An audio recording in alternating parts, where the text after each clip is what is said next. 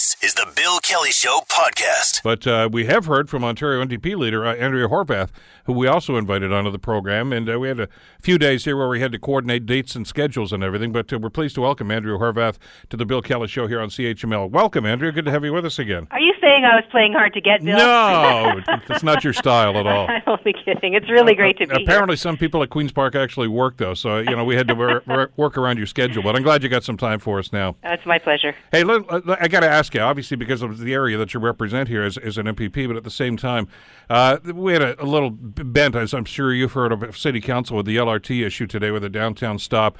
Uh, there's some concern now that some of these councillors may be trying to backdoor this thing to try to kill the project, death by a thousand cuts. In other words, vote against everything that comes up on this. Y- you've been pretty steadfast in your support for LRT. hmm I have been. I continue to be. Uh, look, I have. Uh, I take no issue with counselors who are trying to do their due diligence. As you know, uh, that's something that's uh, necessary. So I know there's been some concern around the uh, operation of the the line once it's built. You know whether there's been an, enough oversight from the government in terms of the uh, uh, the um, you know the the kind of financing, if you will. Uh, I know the Auditor General has been critical of the government's financing processes with their uh, their model, which has not always been fiscally responsible. So I absolutely am with those councillors who are concerned about making sure that they are being, uh, you know, responsible when it comes to, um, uh, you know, their uh, oversight responsibilities. Having said that, uh, I, I really do hope that this um, uh, that this is you know that's all that's motivating folks and that there is not a an attempt to um you know to reverse things here. I mean the bottom line is uh, this city is growing. It's growing in uh, uh in great ways and uh and we need to continue to um uh to encourage that growth and to um you know to build the, the city of the next uh of the next generation and the next and the next generation after that. And and that means state of the art transportation systems and the LRT is definitely that Yeah, I, I've had concerns too. I'm, I'm, I, you know, I'm not going to go blindly down the road and simply say I'll take whatever these guys give us. I mean, I, you know, the government gives us a billion bucks for a project that I think we need LRT. I'm, I'm on side with that, but it just seems as if an awful lot of the, from the day they made this announcement, a lot of the things that have come forward here have kind of been on the back of a napkin. You know, well, we're going to do this now. We're going to do a spur line. No, now we're going to do a, a step up to the airport. Well, there's no feasibility studies. There's no costing of these things yet. It just seems as if they're they're not quite looking at. Well, I'm looking for a vision, and I'm not seeing a whole lot aside from the uh, LRT vision itself. Well, I mean, you know, and that's uh, that's something that's uh, that's worrisome for me too. Uh, the vision needs to come from uh, the local council and the staff, right? I mean, there has been a lot of research done, a lot of work done on the transportation needs of the city going forward. I mean, I've I've seen some of those studies; they're quite involved. Uh, what what we don't need is um is a a project that's dictated by the province without the local flavor added in, and I think that's something that makes me more and more worried, uh, um, as you've as you've indicated. Uh, do I think it means we need to, you know, completely halt the project? No, but I do think that the that Metrolinx and frankly the provincial government needs to be respectful of the local community voice and of the vision uh, of of the council and of the uh, of the kind of very skilled and uh, uh, and dedicated staff who've put together this plan years ago, right? You mentioned the Auditor General just a couple of seconds ago. I want to bring her up if you could. Uh, Bonnie Lysyk, of course, who's been a guest on this show many times. And and as is the job, I guess, of the auditor. I mean, she's been critical of government spending and, and analytical about this. Uh, the government came out and, and kind of smacked back at her to the, earlier this week uh, with uh, what they said is a report from independent experts. That's, that's their phrase, not mine. Uh, that basically said that she doesn't have it. She's missing the the accounting procedure, et cetera, et cetera, et cetera. Ba- basically, trying to discredit the the report that uh, Ms. Lysyk came out with a little while ago. Uh, first of all, I'd like to ask you because you're over at Queens Park all the time. Who are these independent experts? Well, I mean, look, th- this is this is why we we have something called independent officers of the legislature because they truly are independent. They're not handpicked by a government. They're not a group that the government decides they're going to have uh, engaged in an, an uh, in an, uh, a project of analysis. I mean, you know, the the independent officers of the legislature, like the auditor general, are independent officers. They they have no bias. They are not um, liberal. They're not conservative. They're not NDP. They don't work for the opposition. They don't work for the government. They work for the people. Uh, and so any other organization that claims to be independent I mean, it, just by definition, they can't be because guess what? They've been asked by the government to do a job, and just by the virtue of being asked by the government to do a job, that negates their independence. And so it's just kind of silly. But you know what's worrisome is there has been a trend by uh, the Wynne government, the Wynne Liberal government, uh, to discount uh, and in fact try to discredit the independent officers of the legislature, including Ms. Lysyk. In fact, uh, Bonnie Lysyk has been, um, you know, targeted a number of times by the Wynne Liberals in the reports that she brings forward. Everything from uh, when the Minister of Energy of the time mocked her, like literally mocked her, uh, her criticism of of the hydro system, and then, of course, look where we are with the hydro system. Uh, to to this most recent example, and it's worrisome uh, because these people are doing a job for the people of Ontario, uh, and their opinions need to be respected and need to be you know thoughtfully reviewed to not to help anybody except the running of government. You know what I mean? The, it, it helps the people of Ontario uh, know that their government is um, is being um, you know c- criticized, but in a way that's uh, that's um, uh, that's helpful, uh, so that the, the the issues that she brings forward are ones that can be implemented to create positive change, to fix mistakes, to prevent mistakes from happening in the future. That's the whole purpose. I mean, look, I could go and strike an independent panel right now that will come back with the conclusion that I was the greatest hockey player to ever play the game. I, I, I know the guys I can call right now, and I don't have to give them the name. I don't know their names. These people, and and what this looked like to me was was a very blatant attempt to try to impugn the the the the, the, work that uh, Ms. Lysyk has done, and frankly, to impugn her integrity. absolutely, and it's unacceptable. You know, I've never seen anything like it. I mean, I've I've been um, elected now at the legislature since 2004, um, and uh, certainly it's always been a liberal government. Uh, but I have to say, even the the, the previous uh, um, leadership under uh, under the previous premier, uh, that that that administration was much more respectful of the independent officers. It's almost like this administration they cannot abide being criticized. It's like Kathleen Wynne cannot stand anybody criticizing her or her government, uh, and that's not a good place to be. I mean, you have to have you know some um, you know humility. You have to be circumspect about the fact that that you don't always get it right, and that you can learn, uh, and that uh, you're not perfect. And uh, again, it's very disappointing to see the way that this uh, this premier's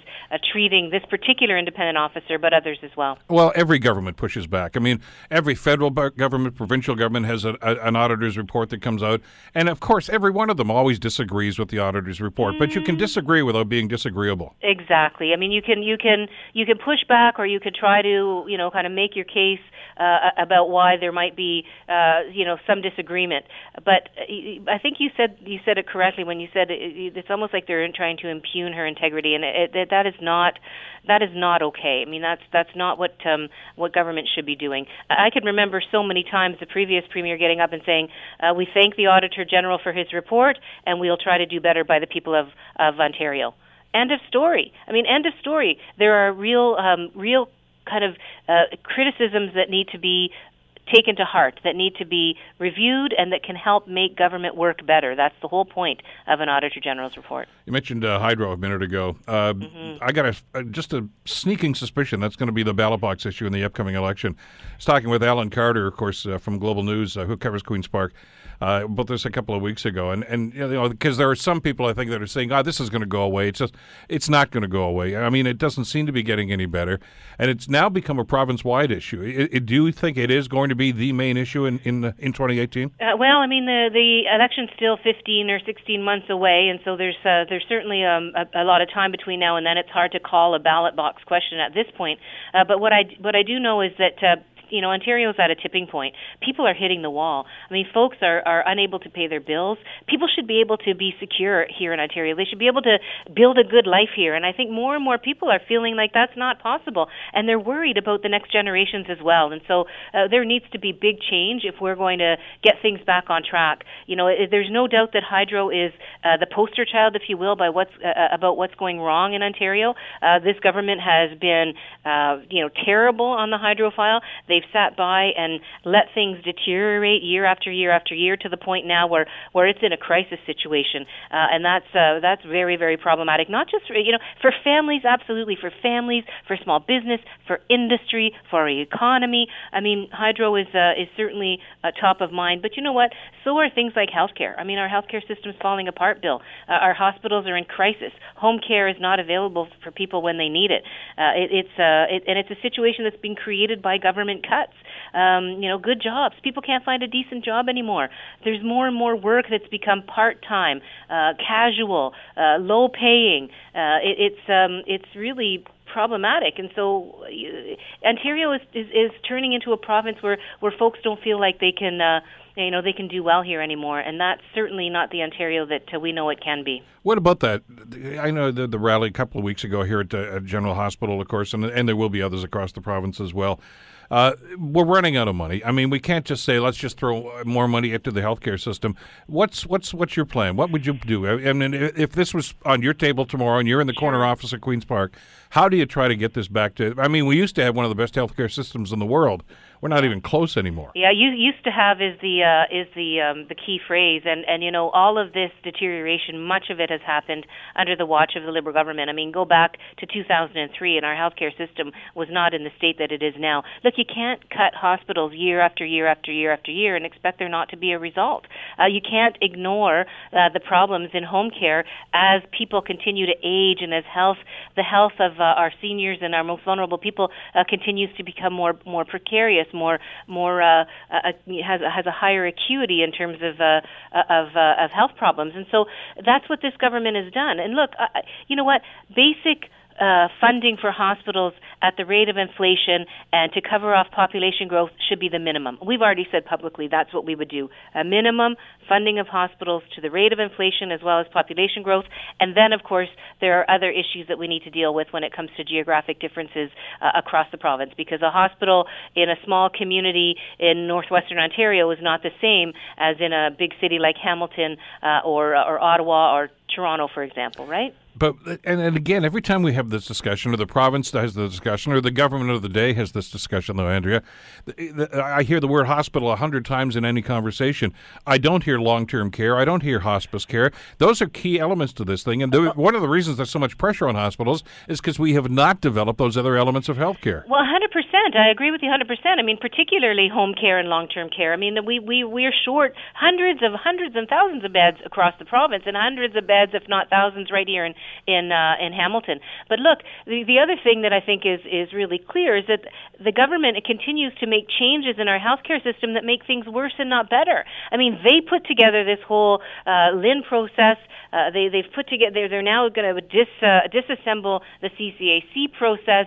They're doing a heck of a lot of work on the uh, kind of the bureaucracy side. But you ask anybody in healthcare, and they'll tell you that this new uh, patients first legislation is every anything but patients first. It builds bureaucracy, but it doesn't build commitment to hands-on frontline care and to putting in place the building blocks to take our healthcare system into the future. And we know we have an aging demographic, and so absolutely that means a home care system that is that is not for profit and that provides the kind of care that people need in their homes. Right now, it's a fragmented system where where contracts come up and new companies come in and people get fired and and you can't get the same uh, you know PSW uh, two days in a row, which is really problematic for people's you know well-being and for their sense of security and for their own dignity, frankly. So there are lots of problems that have simply been ignored uh, by this government, and while they continue to to fiddle around with the the bureaucratic structures and forget that it's the hands-on care for people that matters.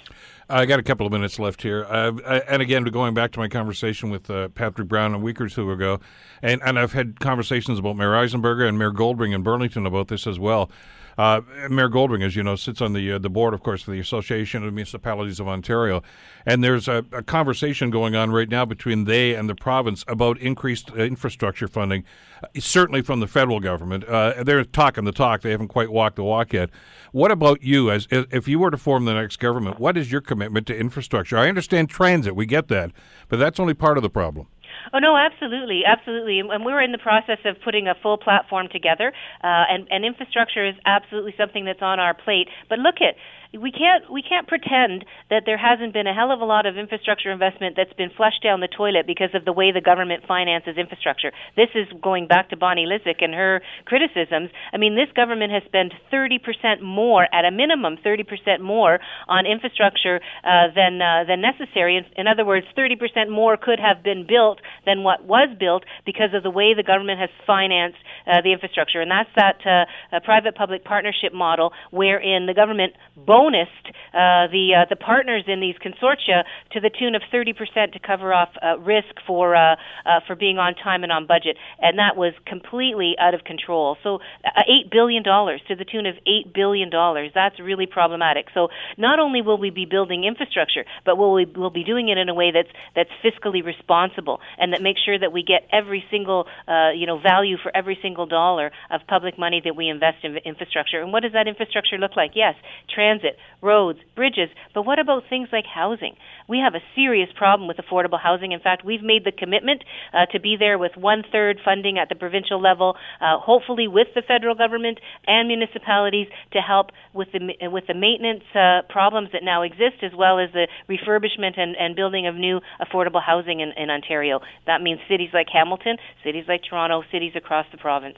You're listening to The Bill Kelly Show, weekdays from 9 to noon on AM 900 CHML. Hamilton City Council has decided to nix a request for Bay Street LRT stop.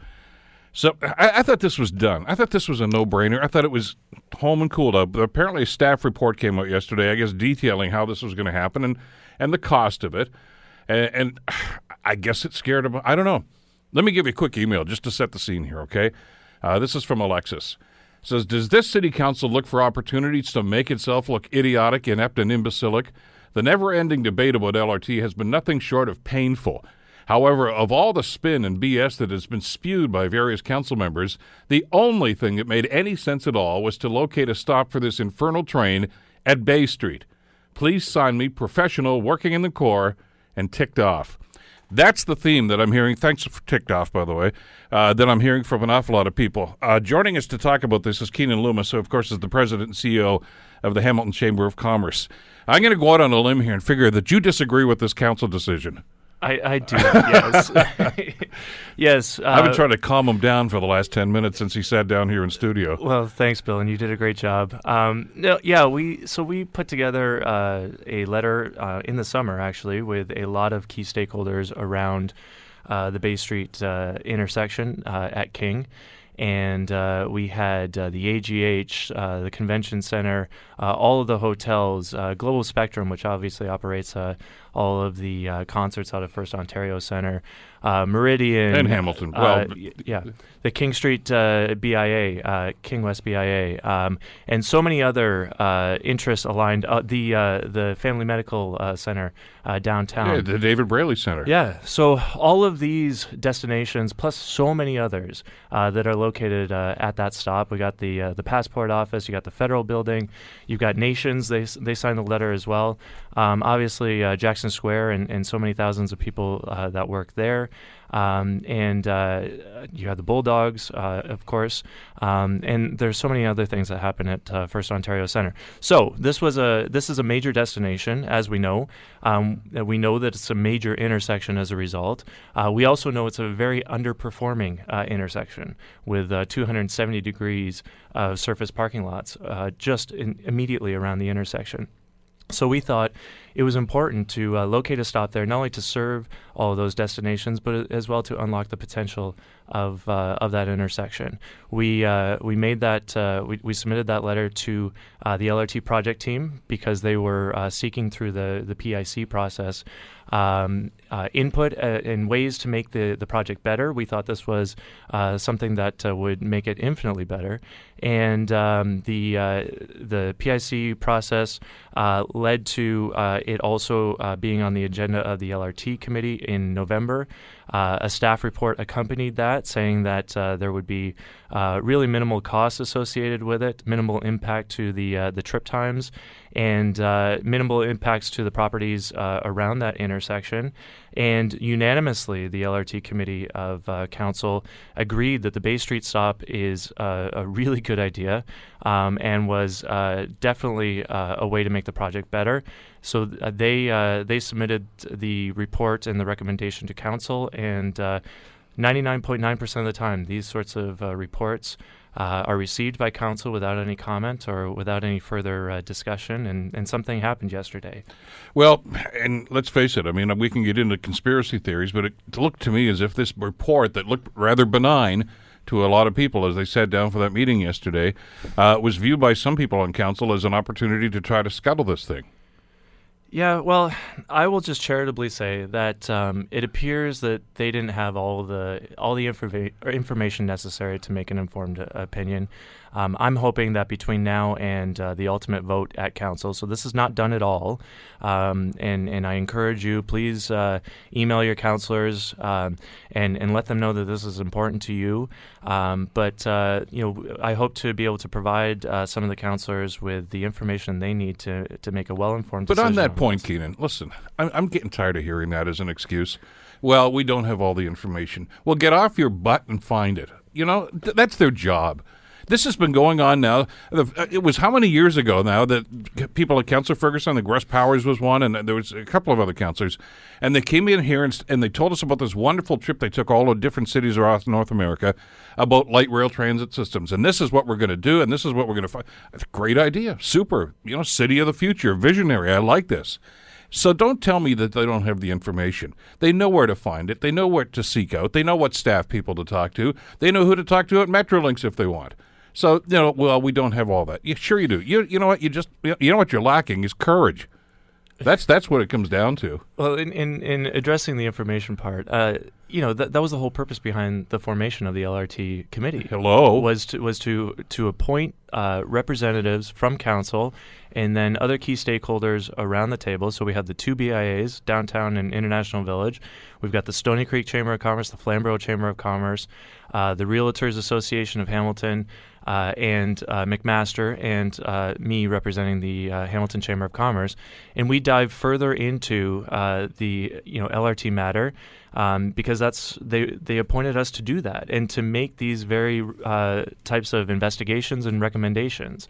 And as I said, most of the time these recommendations are received by council because um, you know they they afford the the respect um, to uh, those uh, the the recommenders, the uh, the committee that recommends uh, makes these recommendations. Because again, we we've dived deeper into it. We know the issues a little bit better, and and and um, there's a reason why we make those informed opinions and recommendations. And on that point.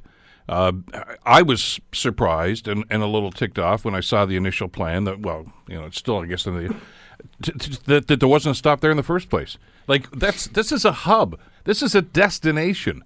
And I understand, well, the way it, Gore Park's a destination. Not so much. I'm sorry. I'm not, I'm not trying to slag Gore Park because I love it. I love hanging around down there.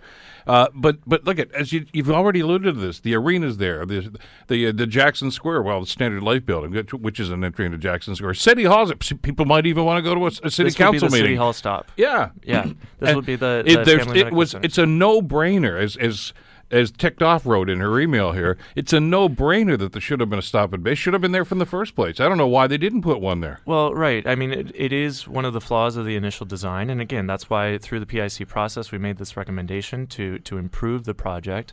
Um, if if you take out that Bay Street stop, right now you have a stop at James and King and a stop at Queen and King, and that's 850 meters. Repeat that. Repeat that where that's going to be.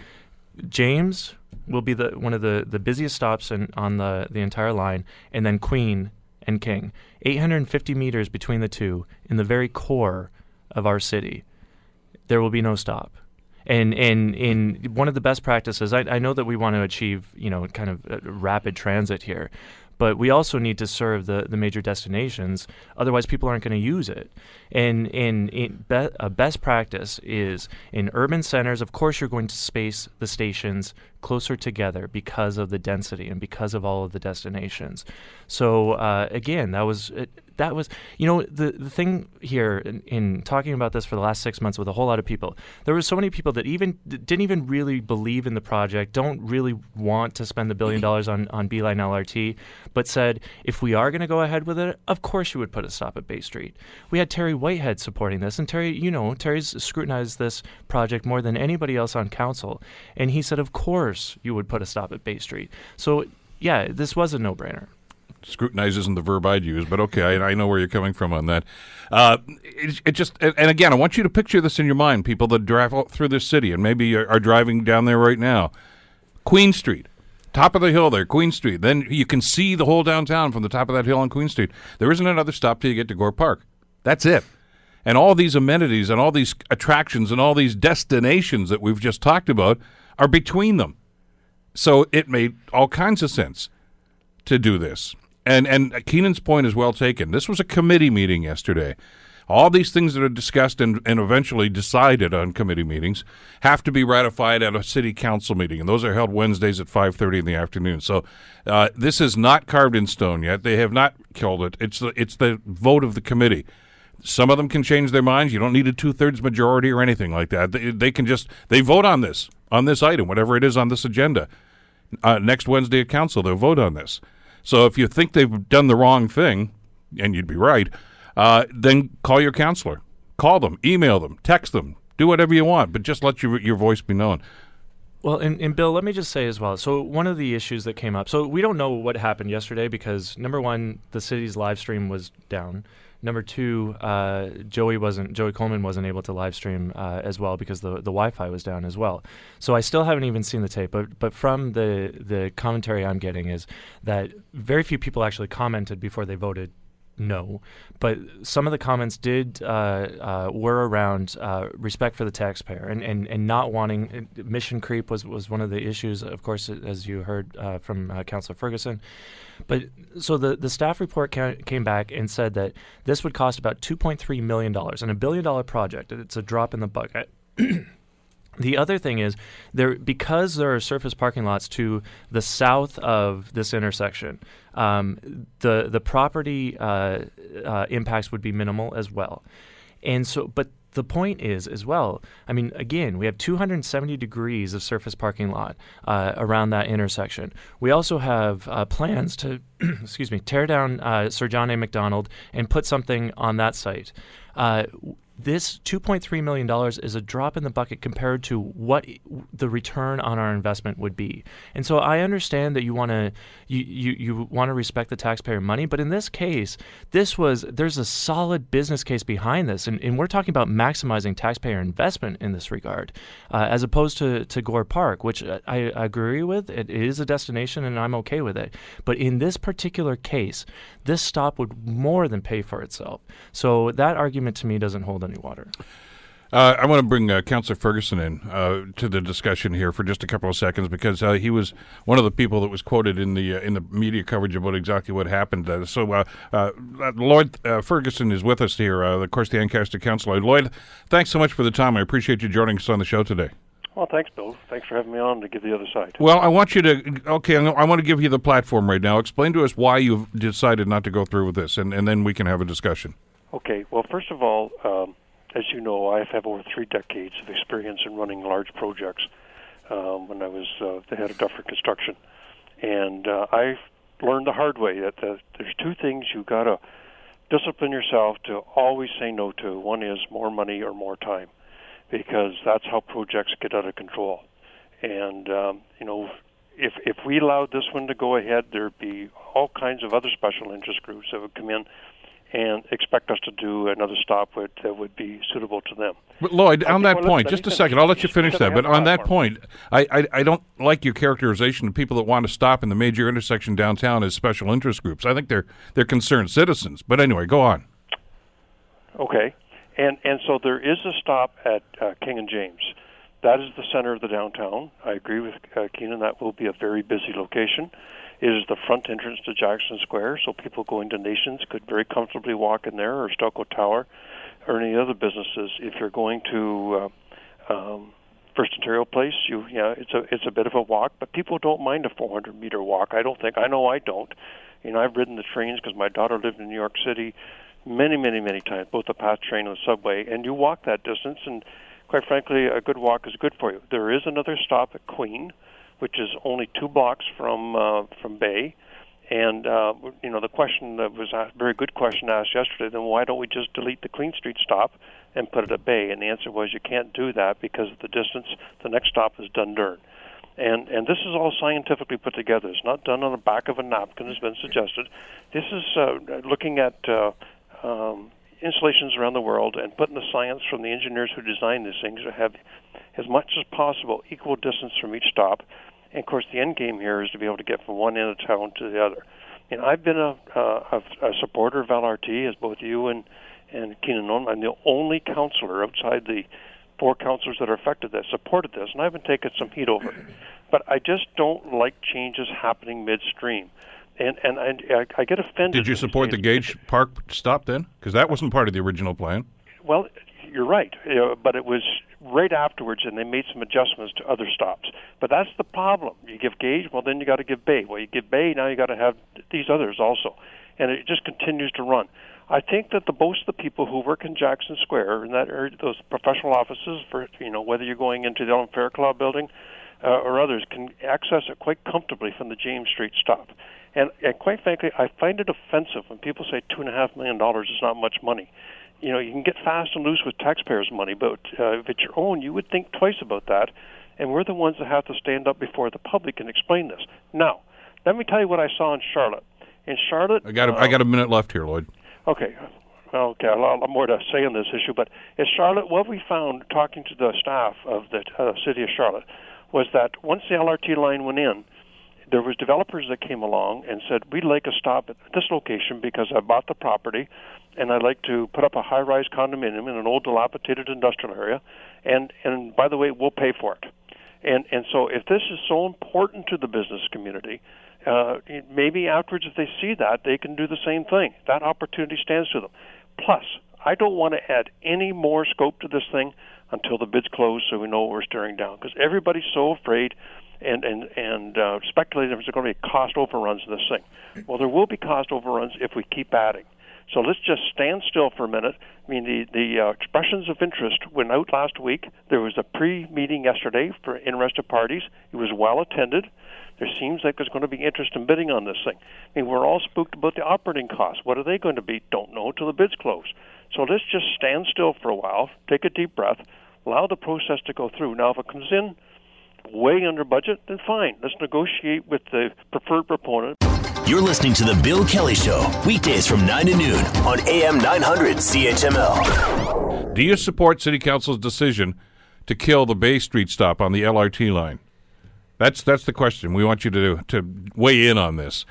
Uh, because obviously this is pretty important. And as uh, Keanin Loomis, of course, the uh, president and CEO of the chamber, is actually uh, working overtime with us here too, uh, for a few more minutes anyway. I also want to bring uh, Ryan McGreal from Raise the Hammer into the conversation about this as well. Ryan, thanks so much for the time. It's good to have you with us today. Absolutely. Hi, Bill, and hi, and hi, Keanin. Hey, Ryan. were you blindsided by this, like most of us were, from this this decision yesterday? I, I, I wish I could say I was hugely surprised by it. Uh, I mean, I certainly hoped the council would do the right thing, but I wasn't terribly surprised to see the decision was driven by sour grapes rather than wanting to do what's best for the city. I, I characterized it earlier with Keanin that it, it, looked to me as an opportunity for them that are opposed to this thing to try to scuttle not just this, but if, if this if this is a harbinger of what's to come with some of the other decisions and votes they're going to have to make on this, Ryan, vis-a-vis funding, et cetera, like that, I'm I'm concerned. Sure, absolutely. I mean, it, it's I'm having a hard time coming to any conclusion other than they couldn't kill this thing outright, so they're going to see what they can do to undermine it now. Yeah, death by a thousand cuts. Sure.